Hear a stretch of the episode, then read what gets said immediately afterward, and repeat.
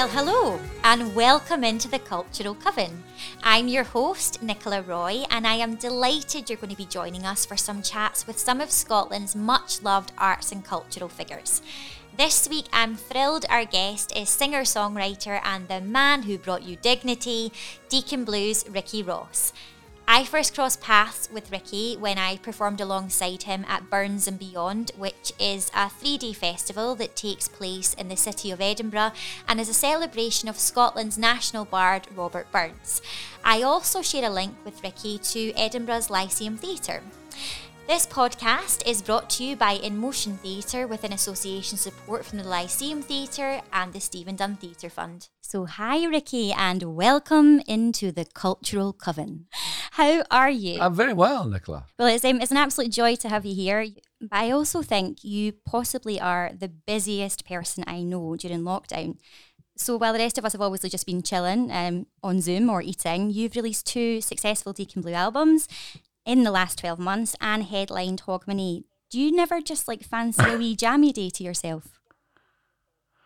Um, well, the thing about it is I've, you know, I suppose if you are a self-employed artist, you, you're kind of used just to setting your own agenda. I mean, one of the, I suppose one of the joys, uh, and you'll know this as well, of, you know, of of doing, of being involved in the arts is the fact you don't have a boss and you don't have someone sort of dictating your timetable. And even though you have management, uh, I've had managers all my life, um, it's usually, you know, the ideas really come from you and the things you want to do. So I, I think that, you know, I, I've kind of been used to that idea of, of, of just, you know, of setting my own timetable.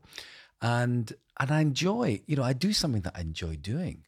Um, and most of what I enjoyed doing was I was able to, I mean, I would say maybe sixty percent of what I, I, I normally do in any given year, I was able to do. The big thing that I wasn't able to do was to play to play live, you know, to go out and play play music. So the second half of twenty twenty really was uh, a strange one because, um, you know, I would have been out, would have been out playing, and and also just the bit of inter- a lot of the interaction, the normal interaction with musicians, uh, I missed out. So things that I was able to do on my own, write, to some extent record.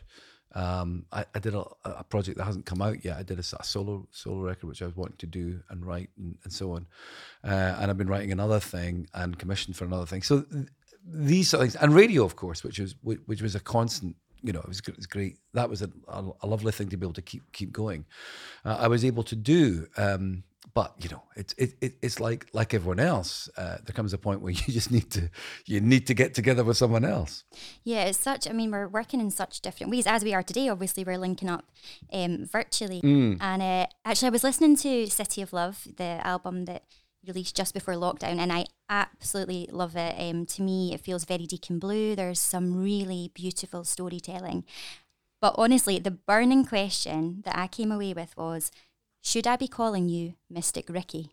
Because uh, with titles like A Walk in the Woods or Weight of the World, did you know something that uh, something that we didn't? You know, there's a, there's a strange thing that happens, isn't there, with, with life that, you know, often the arts projects come along that, you know, people think, oh gosh, that was sort of prescient and, you know, it was amazing that that, that happened at that time. But, you know, it's, I don't know. It, it, it just seemed to, it was nice. It was great for us that it connected with people, that people, I think, especially because the album came out, I think, the first week of March in twenty twenty. The weird thing about it was that I, we'd got it out. I'd been in London. Um, and actually had been spent a lot of time in the theatre, packed theatres, because my my son, um, is my son and daughter were both in London, we, and we all went out. Lorraine and my son and daughter, who were down there living there, um, all went out to see uh, Come From Away on the on the on the Saturday, I think, before we came home. And, and my son's studying drama at Guildhall, so he and I, and he's like must have keen to go, and he said, oh. You know, I said, I'm still here on Monday night. This is like after we we were doing promo for a record at the beginning of March. And I said, oh, I'm still here on a Monday night. Let, do you want to go? I'll see if we get tickets. And he wanted to see the Chekhov, the Cherry Orchard that was on at the time. At, uh, I think it was the Harold Pinter Theatre. Anyway, it was absolutely mobbed. I mean, the theatre was, it's so funny because you're looking back on that. And he, he, my son had a cough. He has a bit of asthma. Coughed all the way through. And everyone was giving us dirty looks. Um, so we were kind of in these packed theatres and packed West End of London. And I came home and I pretty well, uh, you know, about a week or so after that, pretty well thought, oh, I, I think I've I've got something like a flu kind of thing. And I think I probably had a, a COVID. I didn't have to go to hospital or that kind of thing, but I had to self-isolate. I, my daughter's partner is a doctor. He said, you should probably self-isolate and all that kind of thing. Uh, so I kind of missed out on all the, you know, the initial uh, thing of of what was happening. But I think I was able to see the reaction to the record, which was that people kind of thought it, it, it made it made sort of sense for, for the times, which was a, an interesting, I mean, it just completely coincidental. So you think you had COVID yourself and Lorraine, is that right? Yeah, well, you know, this is like March last year and uh, you, you couldn't get, t- I don't know how you got tested, to be honest with you. Yeah, I, mean, I don't think there was it, it really at that point, was there? There wasn't really any sort of possibility. I don't know how you did it. Um, and actually then Lorraine got it more seriously than I got it, to such an extent that she was one of the early symptoms Uh, of when you lose your sense of smell and taste. She, she, it's a really weird thing happened. I'd made something for, for dinner and my son, by that time he was sent home from London and he was like, oh, this is really nice. It was really tasty. It was like bolognese sauce. You know, it was like a typical, I said, tonight's really tasty. And she said, really? That's tasty? It doesn't taste... doesn't doesn't taste good to me. Uh, well, no, no, she said it doesn't taste good. She said, I can't really taste it. And then she said, this is really weird. And it was just, this is so early on that yeah, no one right. had picked up on the fact that people were losing their sense of smell and taste, but she she did. So we both kind of went through the thing, which we're fortunate enough to think that that was, you know, we got away with it quite badly. I, I think maybe Lorraine, Lorraine certainly had it longer than I had, and and, and I, maybe that was what ha- what happens. I don't know when it comes, you know, who knows. But she's all, we're all, she's but, all good uh, now. She, she's, she's feeling better now. She, we're all good now, all good now. I'm glad. I don't want to obviously dwell on lockdown too much, but it is strange, you know, if we didn't talk about it. Did either of you get into the old um, banana bread making or uh, Joe Wicks, or did you partake in any of that sort of lockdown stuff? No. What we did was we did a bit of uh, what my sister, my sister has a kind of Swedish side of her daughter is married to a Swedish guy, and she keeps telling me about Swedish death cleans. Uh, so we did a lot of cleaning out. Um, you know, so Swedes go through this thing where they, you know, they they do a lot of purges in their house. And I'm a great believer in it because um, if you don't do it, you, you're faced with horrible choices. I actually do uh, regular throwouts. I collect so many, I get sent so many C Ds, as you can imagine. Of course, radio yeah. Show. And, yeah.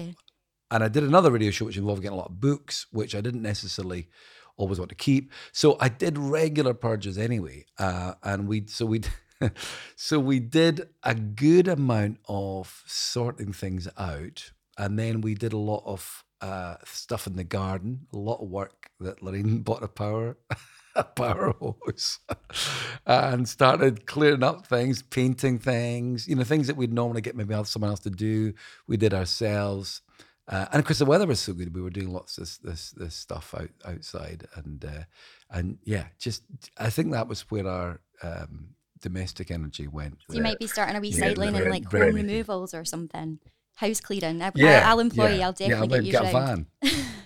I, I know that you. I remember you telling me that you both like to walk quite a lot. Um, or, um, is that something that you've done more of during lockdown? And you know, you're pretty sharp dressers, the two of you, I always think. Do you go for the full-on, like, rambling gear? Well, here's the thing. In the summer, we did walk. And, you know, I know everyone's done this, but, you know, when it gets to that point where you think, well, what are we going to do this weekend? Um, we walked. We decided, I think the first long walk we did was, so we were in the south side of Glasgow, and we walked way over to the East End, uh, you know, through the Gorbals. Lorraine's got lots of connections to the Gorbals. A lot of the Irish community come from the, uh, came through the Gorbals, so she kind of knows that area. And it's funny because we we'd actually recorded in the Gorbals uh, recent uh, the last record and in, in the studio there. But you know, I, you don't spend much time walking through these places. And the funny bit was, you know, even though it was locked down, there was a lot, wasn't a lot of kids and people out in the street. It was just a Sunday afternoon, a Saturday afternoon. But we did a lot of that. So we went, and then one day we went up to a place that I'd, I'd always wanted, but never been uh, to uh, the, Senate, the the old uh, Glasgow cemetery, just above the Glasgow Royal Infirmary, where the statue of John Knox is. And It's these places you think, what, why? I've lived here for over thirty years and never done it. So we did that. We walked south one day um, and uh, yeah, did did a bit of walking. And then during the snow recently, we, it's so difficult to get uh, to get moving. And Lorraine bought these phenomenal things called cleats, what you put on your shoe. You know, like they're like spikes. Did one walk on them and they broke. So I, I I can't honestly recommend them. They're kind of rubber things. I thought, oh, that, you know, it felt good, but uh, it didn't fully work. You're talking about, you know, you taking in places that you haven't maybe necessarily noticed um, before. Do you tend to write from what you know and from, uh, you know, growing up in Dundee? Is that an inspiration in your in your writing? Well, it's become that. Um, it's interesting you ask. I mean, on on the last record, Uh, I went back to kind of memories I had as a child. There's a song called On Love, which is is sort of the, the, the song that a lot of people related to on the record. It's really a spoken word thing. Yeah. Uh, and it's a lot about memory. Uh, and and actually, it starts with a with a memory of my grandfather in, in Dundee. So yes, it does. It goes through. In fact, it maybe never, it maybe actually never really leaves Dundee. I think it kind of wanders into Edinburgh at some point, but it doesn't really actually leave uh, Dundee, which I, is not honestly something I've, I've, I've, I off, often do. I, I tend to, um, I suppose, just you, you tend to write where you live. I think I'm I'm kind of one of these people that that tends to set things where I know them. And, and stories tend to happen uh, from places that I know. So I, I, I suspect I go back to uh, to Glasgow a lot uh, and set things where I know. I, c- I can imagine people moving around if it's if it's a particular story. Um, but I'd, I, it's almost like song by song. I'd have to think about it, you know. Was that mm. always the plan to do two albums in twelve months, or was that influenced by COVID? It was hugely influenced by COVID. Um It was kind of it was a bit of luck, really, uh, or or whatever. Oddly enough, Lorraine had written a song r- round on the Town of Love, and I'd forgotten about it, ah. which is not something we normally do. And after we'd finished the record, I found it, um, just going through stuff on the computer. That was really weird, but do you remember this song? And we had a really good demo of it, and uh, I sent it to my man, our manager, and said, you know, this seems weird, but why, I don't know why we forgot about this song for City of Love. It would have worked well. And and then we had a big discussion between him and the label and us and the band, and said, well, actually, you know, if we go on tour, it still was up in the air at that point. Maybe we could put it out later and it could be strapped on the album. And as as the year went on, discovered we're not going to go on tour. It, the idea came back and forward, back and forward. And eventually our label said, you know, actually, sing a single's not much use to us because we can't really, you know, with your demographic, I've got to be realistic. Our, our audience are, you know, are my age. And a wee bit, maybe a wee bit younger than me, but you know they're not they're not people go out and buy singles. Um, but we maybe could we make it into an album, and, and we then discovered that we had these other. We knew that we had some songs left over from the record, so it became a kind of uh, again a lockdown project that we hadn't planned to do, but it it felt like a some it felt like something that we would be able to put out. Um, And and just have a connection with people, you know. Just we're not going to go on tour. And when you, do, it's funny when you are on tour, although you're on a stage. I mean, you know this as well. There is there's still a connection with people. You know, you come to the stage door, there's people there. Yeah. You know, we we used to do a lot of meets and greets and stuff like that as well. So you do meet people, and and just not meeting anyone, you know, not not really formally uh, connecting with any audience felt strange. So I think this was, it was just a you know it was just a way of us doing something which. which connected with people, I think. So I first met you in two thousand nineteen. I'd met Lorraine previously in acting auditions, but um, met yourself when we were doing Burns and Beyond in Edinburgh. And I don't think I told you this at the time, but I actually had no clue I would be working with you until my wee auntie called me up because she'd read about it in the evening news. And uh, I was pretty excited because um, to me, there's not many bigger Scottish bands than Deacon Blue. But what I did observe from you was that you were so calm during um, the sound checks. Are you just naturally, do you get no nerves with performing, or do you do any kind of rituals before? I do a few strange things, let me tell you. I thought you were very calm. That's a combination of Barocca, Haribo, uh, a banana. I do. Cra- I've, I mean, I've had, Haribo has been the cause of a few near-death experiences for me before I go on stage. A few actors have had to uh, stop me choking. Really? No, I do get nervous. I think when I'm with the band, um, to, I'll be real honest, I mean, I think some nights with the band, when we when we went to play the Hogmanay, it was a, oh, we were nervous because we hadn't played all year. And we're in a B B C studio, it was really weird. And literally, you know, everything was just different. Everyone was in the whole crew, there's no audience there. There was crew in masks and it was television, you know what I mean? And, and we were playing songs that we didn't really know. Um, and it's quite funny, we did Riding on the Tide of Love and we got through, because I think we did that for, let's get that over with. And literally I cocked up the second verse. And, um, but I was so determined, like, kind of, let's move on beyond that. That I sort of said, no, that's that's a take, that's fine. uh, I'm, I'm talking about the lyrics. I muffle it, you know. It's like if you go back and look at the don't don't go back and look at the YouTube, please. But uh, if you do, you'll just say, oh my God, he's terrible. And I think that was nerves. It was just like, you know, because we hadn't played the song before, and even though you know something, you don't really, you know what I mean, you don't know something until you've done it a few times. You'll know that. From, yeah, and it's in your muscle memory. It takes a while, doesn't it? Yeah. Yeah, there's that point where you just don't have to think about it. But when you're thinking about it, it's just useless, you know? So yes, I do get nervous uh, about that. And sometimes I get nervous um, when I'm playing a solo show. And sometimes I think, oh, what the hell? You know, why did I agree to do this? Because I remember I basically started doing solo shows again to overcome a, a kind of form of stage fright, to be honest right, with you. Okay. Um, I was doing a, a songwriting round, a songwriting thing in Belfast. Um, and there was four of us on stage, and we'd gone out for something to eat and chatted. These other three really great writers, um, and we got on really well. We were having good, good fun, and and I think I had a couple of glasses of wine. I think I was just completely, just not being prepared. And I got halfway through a song, and forgot the second verse, and it freaked me out. I, I got away with it because I just joked. I mean, I kind of, I didn't get, well, I don't know if I got away with it. I, I got away with it in the sense that I didn't, the audience didn't, didn't stone me off the stage. Um, but I didn't get away with it in the sense that I would I would think about it, you know, like weeks later, think, oh, why did that happen?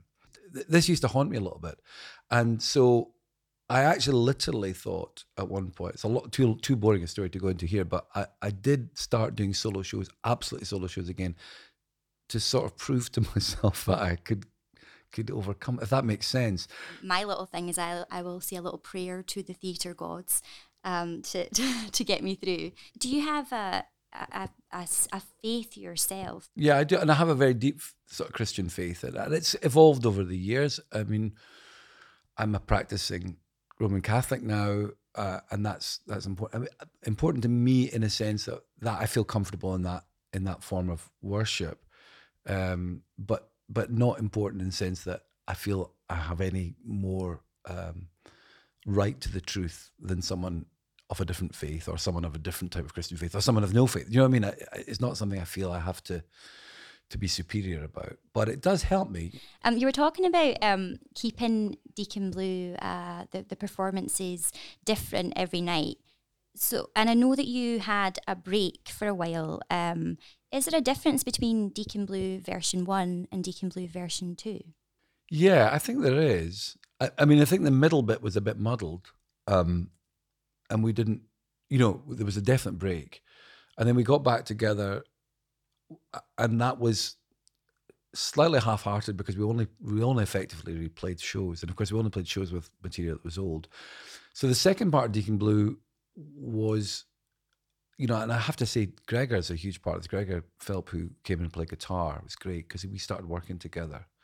And Gregor, you know, in a sense, um, you know, had a, a, brought a lot of energy. And and also it coincided with, with when we decided eventually, when I think when Gregor started playing with us, actually, um, and Jed, who's his friend who now plays with Simple Minds, but Greg and Jed, uh, Gregor and Jed joined us for a tour when we We didn't, because Graham had died in two thousand four and we were still using other, you know, a, a different ensemble of people.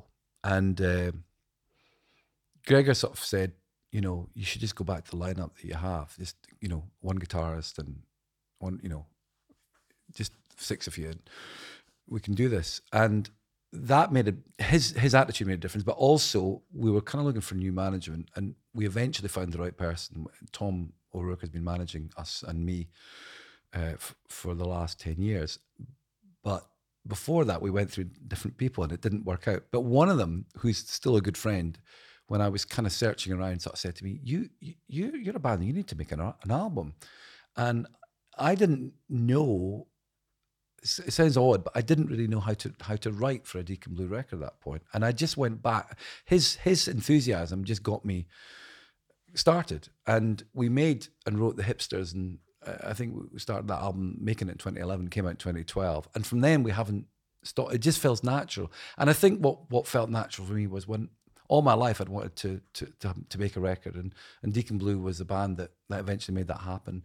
And instead of just worrying about it, I just went, just write the songs that are in your heart, and, and it'll happen. And, and and that's kind of, that's the difference. So Deacon Blue two is different, um, totally different, because it's, you know, it's a different, you know, we we we, we started from a different point. You know, for, for the first band, everything that happened, happened you know, happened for the, to us for the first time.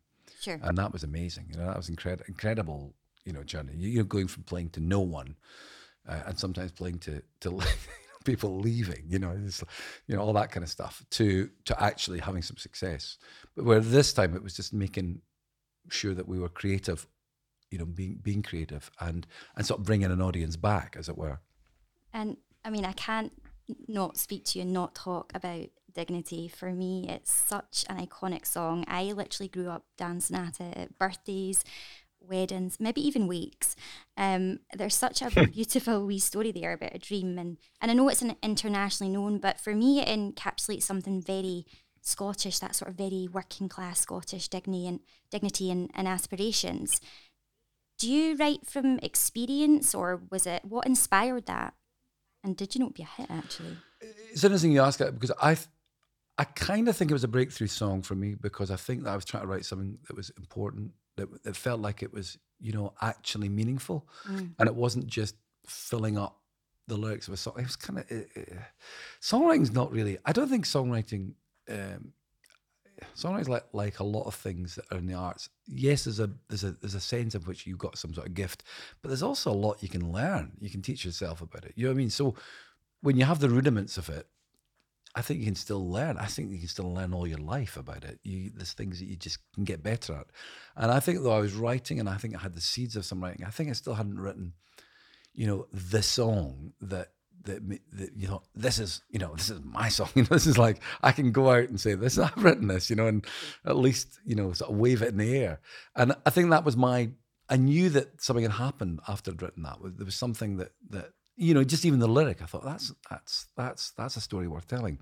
So that was a that was a marker for it. Uh, I was abroad. I was in Crete on holiday, and uh, fun enough, there was a there was a, a music paper with me, and I think it was an interview with Morrissey, and it was th- whole, the headline on it was "Home Thoughts from Abroad," and I thought that's that's a good idea. You know, the Robert Browning poem, and I thought, yeah, because you can write, you, you do reflect more on where you come from when you when you're away from home, but. Yeah. Actually, where I lived at the time, south side of Glasgow and Pollokshields, I think there was a cleansing depot, and there were these guys walking up and down the street with brushes, and I never quite made, you know, sense of that. But so I, it's a combination of all these things and thinking about what would happen if, you know, at the time was huge unemployment. What would happen if everyone did have jobs, and what kind of jobs would they do? And, and so it was all these things sort of coming together, and in, in a very short couple of verses, really. Wow, I was I honestly I absolutely love it, and I'll tell you what I love even more um, was seeing yourself and the lovely Lorraine crooning with Gary Barlow during lockdown. What a highlight! Like, how how did that happen? Did Gary just get on the blower and was like, "Here, Lorraine, get your handbag, love, let's have a dance round the kitchen"? Like, what happened? uh, Gary f- contacted our manager and said he wanted to do it, and Tom phoned me and said, "Gary wants to speak to you about this thing." I didn't know Gary uh, at all, right. and uh, I knew who he was obviously, and and and, and uh, so we had a great chat on the phone, and and I said to him, I don't know what we're going to do, and so we'd come up with a sort of, because I didn't quite understand the, the the concept, and I said, well, maybe we should just, you know, we always sing in harmony. I didn't even understand how you do it technologically, because how do you do these things? And uh, he said, oh no no no, just. I just do your biggest song. Just, just you know, let, let's do, let's do Real Gone Kid. I love it. I bought it. You know, um, so, um, So he, he, he'll set up his version and then we sang to that. But actually, Lorraine and I couldn't hear each other when we did our own version. We just kind of knew it. You know, I think we kind of knew what each other would do. So she sang to Gary, I sang to Gary, and then Gary put it all together. Um, and it was really good fun. I hope you followed it up with uh, Relight My Fire. No, I'll tell you how I followed it up, though. Interesting enough, when he phoned up, I'd been... My producer at B B C, I do this series of conversations, kind of like we are doing now, except I'm I'm you, um, on on kind of people with long songwriting careers and, and artist careers. And we'd wanted Gary for it, and we'd got the usual kind of management, oh, you know, maybe later in the year. And I said, Gary, do you fancy doing it? Yeah, I said, no problem. Uh, so within a week, I'd, I'd recorded a thing with Gary, which will come out um, on, on the B B C. Oh, I, I look April, forward but, um, to that. And actually, talking of fun things, I think it's time for a wee creative challenge. We thought that we would send you a wee creative challenge just to rewrite some songs. So if I give you the first line of the song, I would like you to rewrite yeah. the subsequent line. And I'll tell you who it's by okay. as well. Okay, are you ready? I'm ready. Okay, so number one is hashtag selfie by the Chainsmokers. And the line goes, after we go to the bathroom... Can we smoke a cigarette? Because it will help the smell evaporate. Evaporate, cigarette. Doesn't quite rhyme, does it? I love it. It sounds evaporate. Like a good government campaign. You're onto a winner there, mate. I love it. And number two is Shotgun by George Ezra. I'll be riding shotgun underneath the hot sun. But I will never understand that expression. Either will I. Love it. Okay, number three. A personal favourite of mine, Beauty School Dropout by Frankie Avalon, and it was in Greece. The line goes, Beauty School Dropout, no graduation day for you. You're homeschooled now and your folks are drunk and confused. Half of Scotland are feeling the vibes. The Cultural Coven is delighted to have musical support from singer-songwriter, musician, member of the Red Hot Chili Pipers, and very importantly, a fifer, Cameron Barnes. This song, Coming Home, and the rest of Cameron's music is available on all the main streaming platforms. So go on, download it and have a wee dance about your kitchen. Thanks, Cameron, for letting us use this tune. And I actually, oddly, I'm the person that probably is the biggest theatre fan in the house. Maybe not anymore because Seamus is about, but uh, I would be the one that would maybe have gone, always all my life, gone to the theatre as a, you know, real relaxation. I, I I love going to the theatre. I, I go to the sits a lot when, since I've you know lived in Glasgow. Come to Lyceum when I'm in Edinburgh, uh, Tron, you know, all these sort of places, and um, and you know, and, and and then London. I always go. If I got a night off, I'll go on my own. Um, so you know, going to see her in the theatre. Uh, well, that's always a bit slightly, you know, I was nervous the first nights, but you know, I, I loved doing that. So, did you see much theatre as a boy growing up in Dundee? I mean, probably more teenage years. I, I, I got taken to pantomime quite early and got scared when I was a wee boy. Oh. People running up and down the aisles, you know, that kind of way. And then I, my earliest theatre memory was with my grandmother, uh, who I never did very much. This particular grandmother, my, my my on my father's side, took me to see Francie and Josie, a, a theatre that's now burnt, burnt down not long after, the Queen's Theatre in Dundee. And I loved these guys on the telly. I just thought they were the funniest people. So I was a wee boy, and I absolutely loved that. And I think I loved it because it was in colour as well. Um, and then as a teenager, um, I started going to, you know, late teens, I started going to theatre, going to the Rep in Dundee. And again, I, I kind of drifted away from going to football, and I would go to Saturday afternoon matinees and sit my own.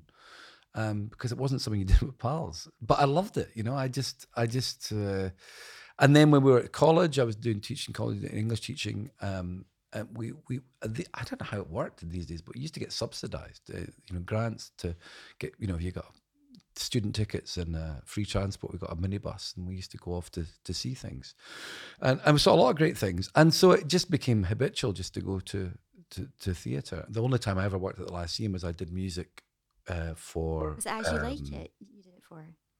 No, it was Much Ado About Nothing. Oh, Much Ado. I knew it was a Shakespeare. When was that that you did that, Ricky? Oh, it was Kenny Ireland's time, early two thousands. Uh, I would have been in the Lyceum Theatre.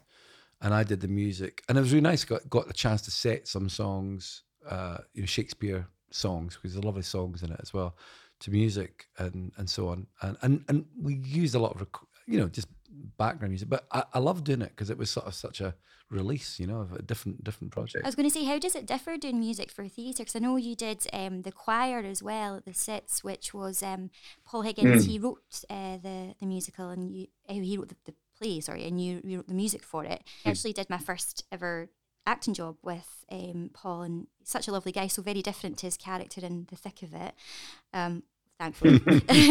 But uh, you strike me as someone who always likes to challenge themselves. Was it, is it very different doing music for theatre to um, to your other work? I think it is, because you, you really have to, you know, realise that it's just got to be where it's needed, sort of thing. Um, I mean, that that was a particularly difficult, I mean, that, I wouldn't say that was an easy project to do, but you learn from it, you know? Um, and there was moments of, there was moments, of, there was some great, good people involved. Um, but the nice thing is, uh, fun enough, uh, yeah, you, you kind of learn each time. Um, uh, and it was a thrill, you know, it was a thrill to to, to have a musical and, and get it on. And there was a whole talk at the time of, of, of it going on tour and so on. I think it. Prob- I think with musicals, they just always need a lot of work. I mean, you, you always need to to go back, and I think. I mean, you, you can see that in even West End musicals. I'm just wondering if you had a lot of actors saying, um, "See that line, Ricky? I don't think my character would sing that." Because we're quite bad for doing that in rehearsals. Um, I'm sort of sensing you maybe don't have any more plans to do more musicals, or is it never say never? Uh, no, I actually do. I mean, I won't say much about it at the moment, but that is one of the things that is I've been working on in lockdown. It was a commission that, odd enough, just came about then, and so that will they'll watch watch this space. It's quite an exciting one as well, so I think it'll be good. Come on, can I bag the wee part, Ricky? Well, keep me in mind. All yeah, right? I just promise that. I say I say that to everyone. Yeah, of course you can. Of course you can. No, it's got nothing to do with me. I'm just being cheeky because I can't not speak to you uh, without mentioning the Queen, Dolly Parton. Obviously, I. I have a huge interest in country music. Dolly Parton is, as you rightly say, the queen of country music. I mean, she's she's she's in a she's in a, a league of her own, really, in terms of, you know, being of that vintage, a woman of the sixties, really, you know, who who started a career in television and and uh, duet, duets with Porter Wagoner in the sixties. Uh, breaking through in the seventies big time, but then keeping going eighties, nineties, you know, so over decades and decades and decades. And then, of course, doing movies and doing songs, uh, uh, you know, songs for movies, books, you know, you name it, all, all sorts of stuff. But essentially, all through that time has been a songwriter. And that, you know, I, I kind of feel that at the bottom line, I'm a songwriter, and I really admire people who are songwriters. Jo- Dolly's also an interesting thing in Nashville that most people co-write songs. It's a, it's quite a big tradition. She did when she started with her uncle.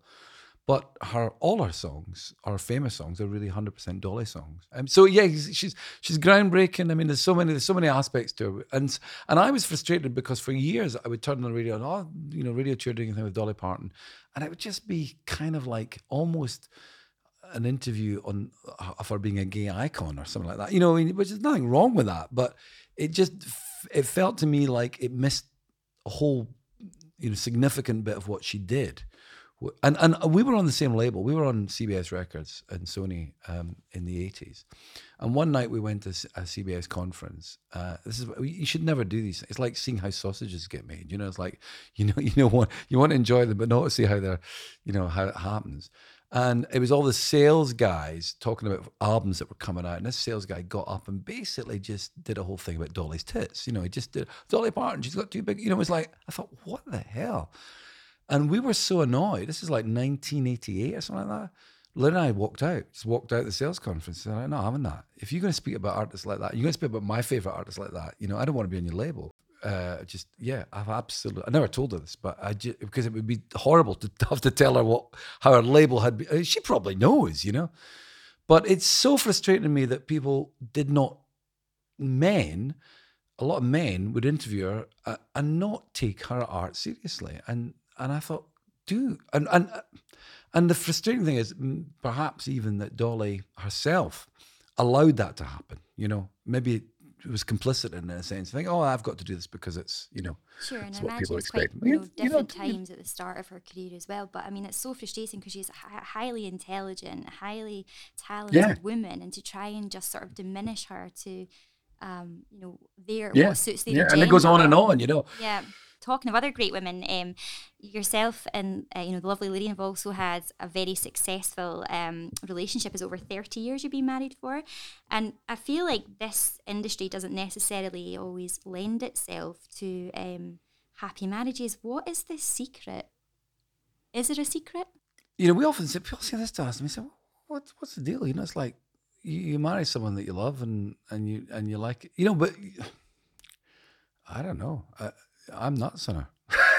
No, I can secret. see it. That is so lovely, and I can completely understand why. She's such a gorgeous woman. So, She's, you know, if oh, yeah. Up, you well, don't like what the other person's doing, you go, actually, sorry, that's that's actually not very good. Or Lorraine's my most honest critic, and, and she she's doing a, a creative project just now, which she'll always ask me about, and I'll say, well, you know, this is what I think, and blah, blah, blah. Um, but, but yeah, you know, we try and comment. But we've also got... you know, four kids between us that, that we that are great friends, and you know, g- you know, we're we're a close family. You know, it's we're we're, we're a close bunch. Um, um, though we can't always be together at the moment, which is which is very frustrating. But I think that you know, we we, we just we like a lot of the same things. We we got together because we liked a lot of the same things. Even musically, uh, we like a lot of the same things, and we like hanging out together. I heard you um, mention that you were an English teacher, which I just recently um, heard about. I so was the plan always to be a musician, you know, a singer, a songwriter, or was the plan to be the, an English teacher? Uh, I think I was like most English teachers that uh, I knew at the time that you know, your plan was to be an English teacher until something better came along. Uh, I enjoyed it. I, I did it as a job to make some money at the time I was qualified. Odd enough, I was I was remembering something. I, I actually asked this question on, on Twitter the other day because I'm trying to write something at the moment. And I was in my final teaching practice. I, I did drama. Uh, I was an English and drama teacher. And I was at high school, in Whitfield High School in Dundee, and there was a guy there whose name I now remember, called Bill Garvey, a great guy. And he had a brilliant relationship with the kids. The kids just loved him, and he put on shows. And, um, you know, he, that people are obsessed with discipline problems. The kids just, you know, he had all these kids doing all, everything, you know, drama. And it was just brilliant, absolutely brilliant stuff. And actually, as it happened, this is like towards the end of my uh, uh, degree, uh, so my final teaching practice. And he said, oh, actually, I've I've been promoted. I'm, I'm getting a job. I can't remember where he was going, but he was going somewhere as head of, you know, drama or something like that. And he sort of said to me, look, do you want to, why don't you apply for the job? I'll put a good reference. You know, you seem to know what you're doing. Uh, I was just copying him. um, but yeah. Um, and uh, I was seriously tempted. But by that time I'd agreed to go off and actually work in a completely different direction. I, I didn't want to be, I didn't really want to teach. So I ended up doing youth work for a couple of years, which was, was what I wanted to do. And I ended up teaching for a couple of years after that, which is really something I did as a job. But again, I really enjoyed it. I enjoyed working with kids, and I loved a lot of the staff that I worked with. Again, it was a kind of fairly rough area. It was in, this was in Glasgow.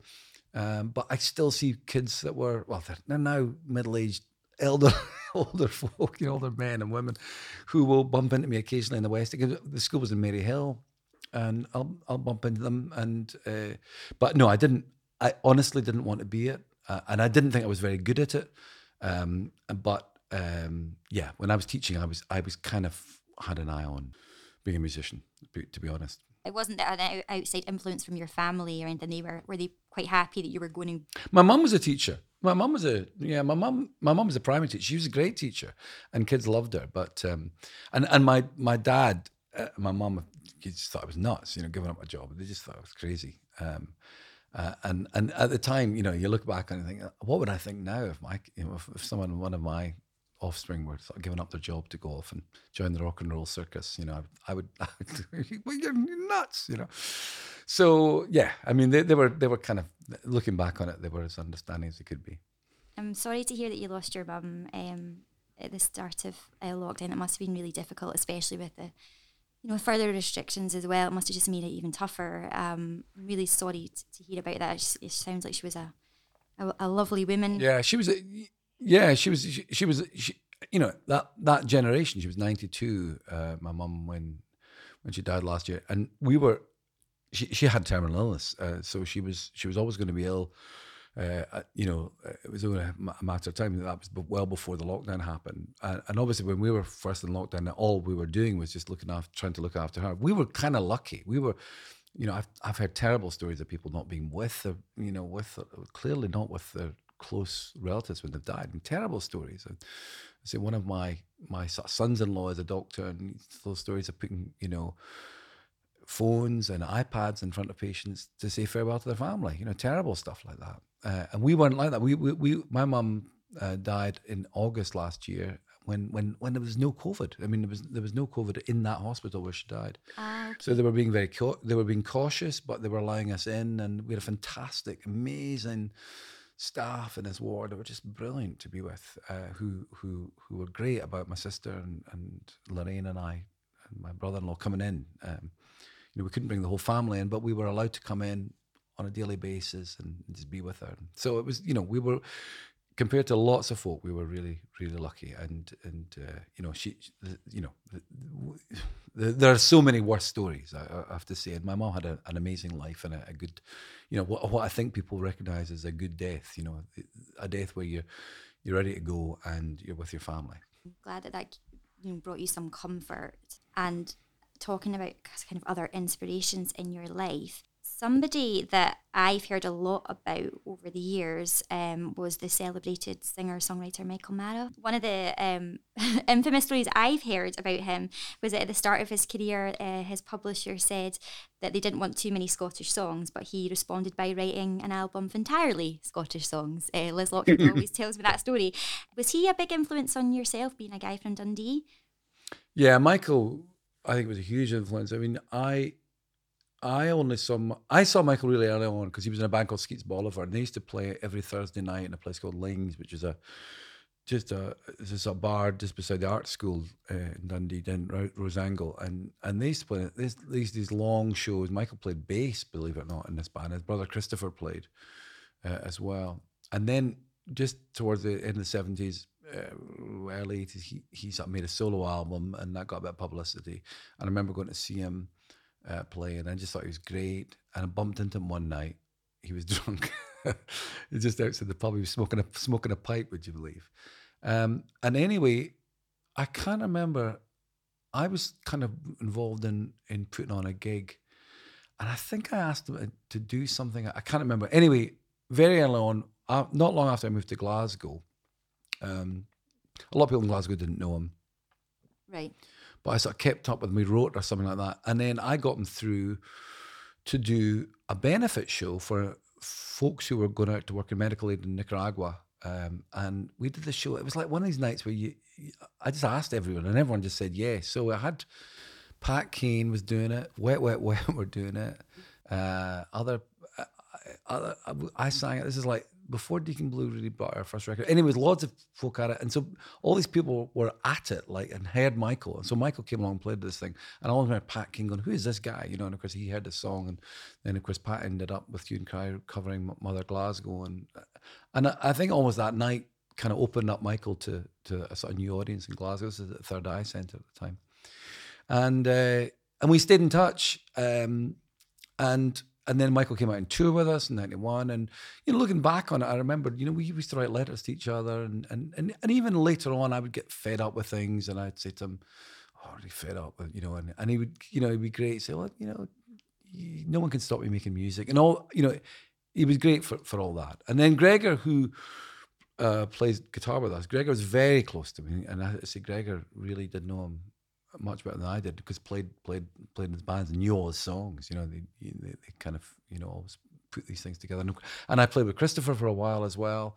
I played guitar with him. So I, you know, I, and then just before Michael died, his kids were out on tour with us. So um, the Hazy Janes, which is Matthew and Alice at the time, uh, were in the band, and they were out on tour with us just before that. So it was came as a real shock when he when he died. because I don't think even they knew how how poorly he'd been, um, and and it was re- really sad. But yeah, I mean, an amazing influence, and, and still is. If you were to speak to someone who was just about to go into the industry, is there any piece of advice you would give them? Uh, apart from don't. uh, apart from that, you know, because I don't think they'll be swayed. But no, I think that um, no, I don't. I wouldn't say that anyway. Um, I just think that I really admire people who, you know, who are making music, because I think it's hard. I think it is really hard to, at the moment, you know, especially just now when you can't get out and play live and even think of you maybe get some money back on what you're doing. Uh, it's hard. And of course, the whole business of how to how to market music has changed. No, I think do what you want to do. I think the the, the people I think that always succeed and have the careers that anyone wants are the people who make the music they want to make and are part of that. Because odd enough, you, you and I've seen this happen with young songwriters, you can end up being, you know, persuaded to make music that you don't really believe in, you know, that maybe someone thinks you should be making or whatever. And of course, if you don't believe in it, it will never come across to anyone else as authentic, and and and you'll not love it. You know, you've got to start by loving it yourself. So I think you've always got to do the things that you really, and I've, that may sound incredibly obvious, but believe it or not, I think some people do get sidetracked into things that, that they don't really want to do. And I think that there's a whole lot of people out there who just want to be famous, and look, that good luck to them. That's and, and they'll do anything to, to do that. But, you know, you or me are not interested in, in them. Uh, and I don't think you'll ever be interested in their music. I think the people that are, are interesting are people who, who just do things that are, and that's why I kind of love that I quite eclectic music. I love when I hear someone who's a brilliant, you know, bluegrass banjo player or something like that, because it's just their thing, you know. Um, in the same way as I, as I, you know, I, I don't know, electronic stuff that I haven't heard or, you know, whatever, because it's just, you know, it's them doing it, it's them doing their thing well. So yeah, do your own thing and keep keep going at it. I think that's why I love your uh, radio show so much, because you're such a brilliant supporter of, um, you know, new talent, but also, um, you give uh, a bigger platform to established talent as well. And I just think yourself and Lorraine are very supportive of um, emerging artists, and that's something to be celebrated. I'm going to go into a little uh, quick fire question section. Now, be afraid, because I absolutely will judge you on your answers. Uh, are you ready? So it's just a choice yeah, of I'm one ready. Or two, and go with your instinct. Okay, here goes. Okay. Classics or modern? Classic. T V or theatre? Theatre. Faulty Towers or Only Fools and Horses? Faulty Towers. Chippy sauce or no chippy sauce? Oh, you mean Edinburgh chippy sauce? Yeah. Yeah, I, I, that's the good thing about Edinburgh for me. Yeah, yes, definitely. Man after definitely. My own heart, love it. The Bard or Burns? Oh, I... To be honest, I know this is going to be controversial, and, I, and this is this is where the podcast will now get taken off the air. I'm going to say the Bard. Uh, the Slosh or the Macarena? I, I wouldn't know where to start with either. So you can just pick pick your own. Yeah. Let's go for the Slosh, okay? Stage left or stage right? Stage left or stage right? Oh, I, we always come. Well, I think we always come on stage left and go off stage left. So I'll say stage yeah, left. I think that apparently that's where the eye's drawn to more, I believe. Uh, the stalls or the ah. Grand Circle? Oh, stalls. City or countryside? Yeah. City. A buffet a city or a la carte? Oh, a la carte. Records or digital? Well, actually, to be really, really honest, I like both. I, I, I love records, but um, but you can't play them in the car, so digital. Fancy Nancy or Dress Down? Dress Down, because I, I yeah, I, I'm not good at dress now. I always think, I always get, I look at myself like, oh, no. A football or rugby? A football. Bollinger or beer? Oh, I, I think champagne's overrated. That's a bit, a bit too like rock and roll. Yeah, well, I just, I always think, oh, what's the point? You know, you, you, one glass of it's quite nice, you celebrate, you do a big thing, you know, but... It's quite pricey, the old champagne. Exactly. Thank you so much for your time. I hope to catch up with you soon in person, maybe drinking some uh, press night nasty wine in a theatre bar soon. Oh, yeah, that would be great. That'd be great. Listen, good luck with your podcast. Thanks for listening in, and why not join us next week when I'll be welcoming actress and comedian Elaine C. Smith into the Cultural Coven for some hilarious chat. Until then.